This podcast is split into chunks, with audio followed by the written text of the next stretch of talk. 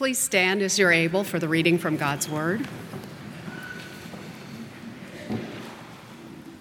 Our scripture lesson today comes from the book of Hebrews, chapter 10, verses 19 through 25.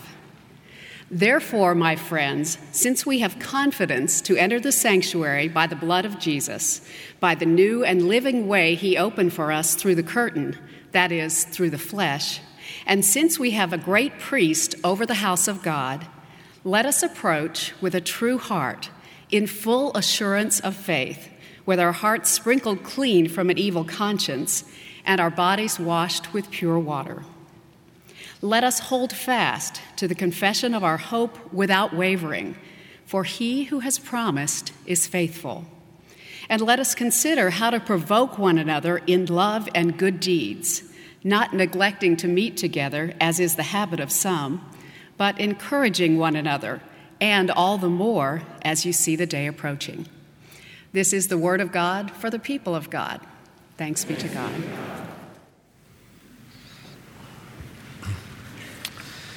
Thank you, Meryl, for reading the word for us. Um, as I begin this morning, I want to apologize for my voice. I know I sound a little ill, but I am not. Uh, I made the mistake of going to uh, the Vanderbilt baseball game on Friday night and sat out for about five hours, and something was blowing in the air, and it was a combination of that and a bad call by the third base umpire. Um, I think both of those things together produced this. Um, I didn't go last night. I was in worship praying about the game. Um, and this afternoon, uh, David Albright and I are going to take uh, Bishop Pennell with us to the game. We're taking no chances. We're taking big guns to the game uh, in the form of an Episcopal uh, prayer person, and uh, we'll be cheering. There is one person in our ranks who has maroon and white on, and Keith, shame on you uh, for wearing that Mississippi State thing to church. Uh, it'll be a great game. It's a great team, and we look forward to that. Uh, we are on the back nine now of our series called Heartwarming, in which we're thinking together a little bit about our lineage in terms of our Wesleyan theology in living out our Christian faith. And we've got two more weeks after today, and we'll finish up on June the 24th. I don't know if you saw the Scripps National Spelling Bee that took place about nine, ten days ago on Friday, June the 1st. Uh, it is a nail biting, nerve wracking thing that thankfully happens only once a year. Uh, it is often televised, and students from all over the nation, as many as 500, will come to compete where they are given the opportunity in Maryland to display their intellectual prowess in the field of language arts. I noticed in the spelling bee that there were two words that kind of thinned the ranks or separated the men from the boys, the women from the girls. The two words that they struggled with were pseudepigrapha and Bewusstseinslage. I have no idea what the last word means. I can barely say it, let alone spell it. But the word that won the contest was spelled by a 14 year old named Karthik Nemmani, who I believe is from Frisco, Texas. He is the 14th consecutive uh, Indian American champion. So, over the last 14 years, 17 of 19 years, by the way, an Indian American uh, has won the spelling championship. The word was a $40,000 word in terms of prize money. And the winning word was koinonia. You know that word? That's our word. You know, it's a good week when koinonia wins the spelling bee and Justify wins the triple crown. That's a good week for us. I mean, don't tell me that God can't speak through horse races as well as spelling bees. I think God's trying to get our attention at this point. It's an interesting word, koinonia, which literally means fellowship. It's, it's, what we're doing here today. It means spiritual community, it means contribution or shared fellowship. I thought it would be interesting to sort of have a BUM spelling bee this morning, if you've got a minute, to give you two spellings of this word koinonia, only one of which is correct. And I'm going to ask you in your mind just now to choose the right number, the right word. There are two words, only one letter difference. All right? Are you ready? Those of you who vote for number one as being the correct word, please lift the hand. Thank you. Those for number two, please lift the hand. Those who abstain and wish you had stayed home today, lift the hand. Yeah, well, thank you. All right. All right, here's the bad news. If you chose number two, I'm going to have to ask you to remain after church today because we're going to have a little remedial spelling class for you so that you can get it right. The actual spelling is number one, koinonia. It's an interesting word to win the spelling bee, especially in our culture, because we live in such an isolated individualistic groupthink kind of culture in, in which today we are questioning the value of this. We're wondering if it really makes any difference after all. Our worship, our community, our partnership. We're questioning the value of spiritual fellowship. Now, according to Hebrews 10 that Merrill read for us, it is unquestionable to the writer of Hebrews that the word koinonia is worthwhile. In fact, verses 24, 25, what we've just read, let's, let's read it together. Let us consider how to provoke one another to love and good deeds, not neglecting to meet together, as is the habit of some, but encouraging one another and all the more as you see the day approaching. Now, please notice I've underscored and italicized that word provoke. That is an interesting word. In the Greek language, it is paroxuno, which, get this, literally means to pester. Some of you have that gift. Now, I, I need to say to the ordinands, Allison, Shelby, Adam, you will have people in your ministry who will pastor the pastor, and then you'll have a few who will pester the pastor. That's their gift. They're just trying to be biblical. I've noticed there are some who do one or the other. And the truth is, you need both. Don't you know in Israel there were many who considered Jeremiah the prophet a pest? Isaiah the prophet a pest.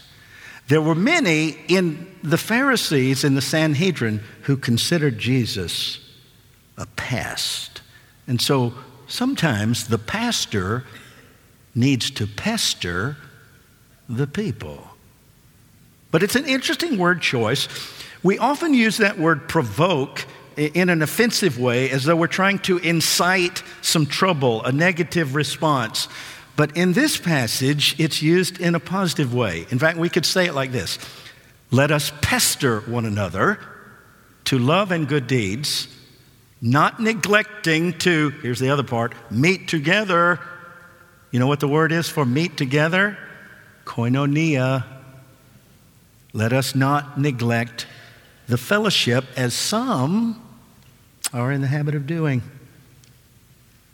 Apparently, there were some in the body to whom Hebrews is addressed. Hebrews is written to Jewish Christians in Jerusalem, second generation Christians towards the end of the first century. Some say it was written by Paul, some say Barnabas, some say it was Apollos.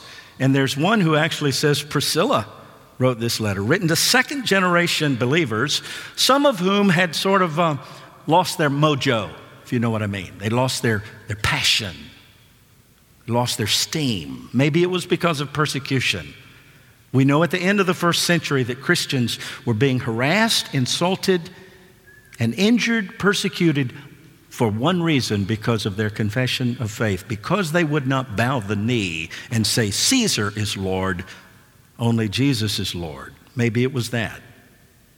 There are some who suggest that maybe in this second generation, that as time passed and the end, the second coming didn't come, that entropy began to happen. I, I think that happens in the 21st century. Spiritual entropy begins to happen where we don't really intend for this to happen, but we get so busy with secondary things that we begin to neglect the primary things. Koinonia is a primary thing. It is an invaluable word that I think sometimes needs to be spelled out in the church and in the world. And there's no question to me that it was the secret sauce of the Methodist movement. Everywhere that Mr. Wesley preached, and he preached a little bit of everywhere in England, rode his horse over 250,000 miles across England. Most say that he got his sermons together not just in his home study, but in his saddle between one village and the next. But the secret sauce of the movement was not Wesley's preaching, it was this organization that he had, this gift of administration. Everywhere he went, koinonia happened. He set up societies, he set up small groups, he set up classes and bands in which, and I quote, the people can watch over one another in love. Oh, I love that. Not to be judgmental of each other, but to watch over one another in love. Small groups. Now, the truth of the matter is that small groups did not originate with Wesley, he stole it from Jesus. Jesus didn't change the world, by his lonesome, he chose 12 disciples and a handful of women, and he bound them together relationally. He lived with them, he prayed with them, he taught them, he pastored them, he pestered them, he provoked them to love and to do good, and then he just turned them loose. After the ascension, he gives his spirit to them, he empowers them, he breathes upon them and like wind and fire, off they go with the gospel. And together, they change the world. Of course, it became a part of the DNA of the early church. Did you know that in the Greek language, the word for church is ecclesia? Ecclesia. It has nothing to do with brick and mortar, has nothing to do with carpet, with benches, pews, soft pews. It means assembly gathering. It means togethering. The first churches were not sanctuaries, they were not cathedrals, they were people's homes. And in groups, no more than 10 or 12, they would meet together, they would read the scripture, they would pray together, and hold one another accountable in love.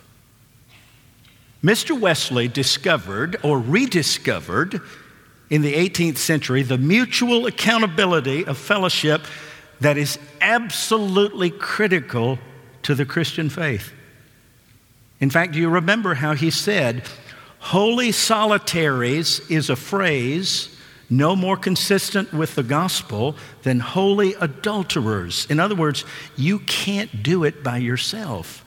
The gospel of Christ, he said, knows of no religion but social religion, no holiness but social holiness.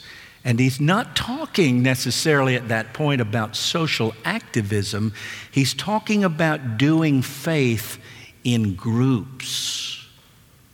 Mr. Wesley said, to turn Christianity into a solo act is to destroy it. Somebody asked me the other day, Pastor, do you think you can be a Christian without the church? And I said, Well, I suppose, but I also think you can get to England without a boat or a plane, but it's a tough swim. Christian community cannot survive without koinonia. It's invaluable. Dietrich Bonhoeffer said the physical presence of other Christians is a source of incomparable joy and strength to the believer. So Mr. Wesley would organize these groups, these classes, where they would meet together once a week for Bible study fellowship, for prayer. The class leader was not a pastor, was not ordained, didn't wear a stole. The class leader was a lay person who was trained by local lay pastors. And these bands, these groups would continue to worship on Sunday in their local parish. But the truth is, much of their spiritual growth and pastoral care, it happened in these groups. Does that sound familiar? I mean, we've got them all over the place right here. Crossroads, Connections, Robert I. Moore, Joyful Noise, Wesley Forum, all of these groups, children, youth, Sunday school groups, they're everywhere. And it's there that the faith is being sanctified, mature. It's fascinating to me that there was one condition that Wesley had in order to join one of the groups. You know what it was? that I, desi- that I desire to be saved from my sins. That's it. You're in if you can admit that. Now, if you have no sins, if you don't believe in sin, you don't need to be here. We need to be worshiping you. But that's the only requirement to flee from the wrath to come, to desire more than anything else to be saved from our sins. And the condition, the criterion assumed that we want accountability. I'm not sure that's always the case. Sometimes I think we avoid koinonia because, frankly, I don't really want to be accountable to anybody but me. And then I look through the Bible and I see, oh my goodness, that's how we got into this mess in the first place. In the Garden of Eden, Adam and Eve, all that you, ha- all that you want is here one prohibition and they couldn't take their eye off of that one prohibition because they wanted to be God rather than to obey God. And that's our dirty little secret. As the Wesleyan movement began to flourish, Mr. Wesley had three rules for each group. I love this. It's very simple. I wish I could make it more complicated for those of you who like complexity. But it's, it's, in fact, Reuben Job, who died a year and a half ago at the Heritage, wrote a book called The Three Rules on this. Very simple do no harm, do good, and stay in love with God. Now, it sounds easy, but it's not so easy. I mean, the first two need no explanation, right? Do no harm, do good. But the third one needs some interpretation. What Wesley said, he didn't actually say stay in love with God, it's what he meant. But what he said was attend to all the ordinances of God. You say, well, that didn't clear it up for me. What's an ordinance?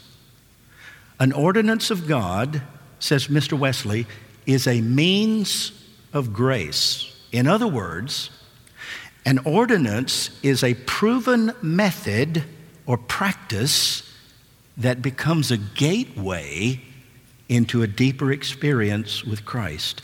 And he mentions six of them that are instituted in the scripture. So, here's the point if you want to grow in grace, then these six things will be critical to you.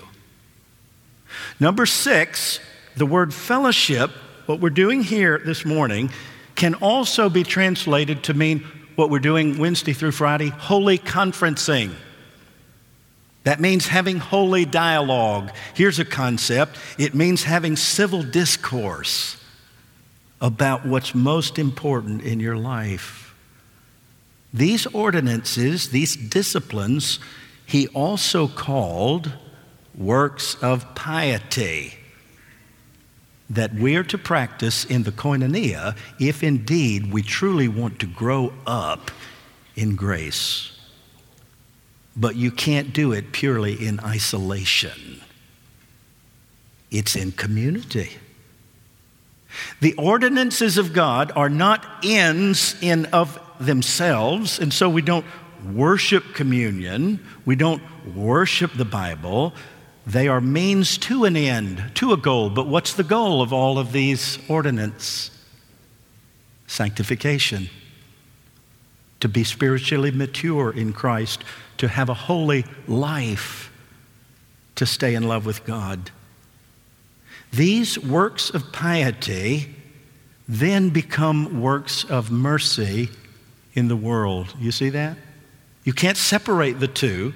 You can't separate personal faith from social holiness. They are two sides of the same coin. In fact, if we neglect the meeting together, those spiritual practices, it won't be long before there won't be any mission. If we neglect this, we're not going to be in South Africa for long. If we neglect the internal part of what's happening, there won't be any OFAM. There won't be any Middle East initiative. There won't be any room at the inn because it is the interior, it is the works of piety that produce and fuel the works of mercy in the world. The means of grace that shapes the heart, the inside, also changes the outside. This is why Mr. Wesley never said what many clergy live by. He never said, The parish is my world. He said, The world is my parish. And the ultimate purpose then of koinonia, fellowship, is transformation. That's why the writing is on the wall. The mission of the church to make disciples of Jesus Christ for the transformation of the world. I finish with this.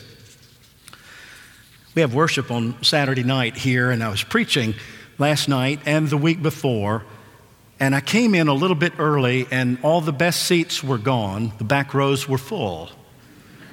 And as I was coming in, I, I, don't even remember who it was. There, was. there was a lady there. She said, Pastor, I have a question for you. And she asked me a question that I've never been asked before. And I don't think I really did a good job of answering it. I had to think about it. I've been, I've been haunted by this question. She said, Pastor, what is your favorite day of the week? I thought, well, I, you know, I like them all. Now, if you were to ask my, my administrative assistant what her favorite day of the week, she'd say Monday because that's my day off. Monday is my favorite day in many ways because it's my time with, with Sherry. Most of you live by TGIF, we live by TGIM. And so while you're going back to work, we're enjoying a little Sabbath, usually together. I love Mondays. I love Tuesdays because it's staff meeting. I mean, sometimes I call it staff infection, but most of the time, most of the time, it's a great thing. I love it Tuesday all day, most of the day. Sometimes all staff, part staff, and then staff pairs sometimes on Tuesday evening. Wednesday morning, I love Wednesdays. Bishop Spain, Bible study, 7:30. It's wonderful. And then there's meetings and administration, and then there's missional kinds of things. And Thursday morning, study, love that. Thursday afternoon, missional kinds of things, pastoral kinds of things. Friday, oh my goodness. Friday is the day that I set aside just for study, just to be alone with God and to work on sermons and scripture and to have them work on me. And Saturdays, weddings, funerals, and polishing up. And it hit me. My, I think my favorite day is Sunday. Sometimes I'll stand up by the conference room before the 815 service and just look down in the narthex and just watch it happen. Koinonia. People coming in the door, sometimes on four flat tires, and somebody will greet them with a hug, or somebody will shake their hand, or somebody will wipe their tear and just love on them. And I just sit there and think how beautiful. I love Sundays. But I couldn't really answer it because it occurred to me that my favorite day is none of those days. My favorite day is today. It's today, whatever today. You, don't have tomorrow. You're not guaranteed of next week, but you've got today. The grace of God today, and the person seated on either side of you needs to see that. Koinonia isn't just for you, it's for the people around you. Today is the day of salvation. This is the day that the Lord has made. We rejoice in it. Oh, I love today. There's a word for it what's happening here. It's K O I N O N I A. I tell you, it's a $40,000 word. It is a priceless word through which God spells out to the world G R A C E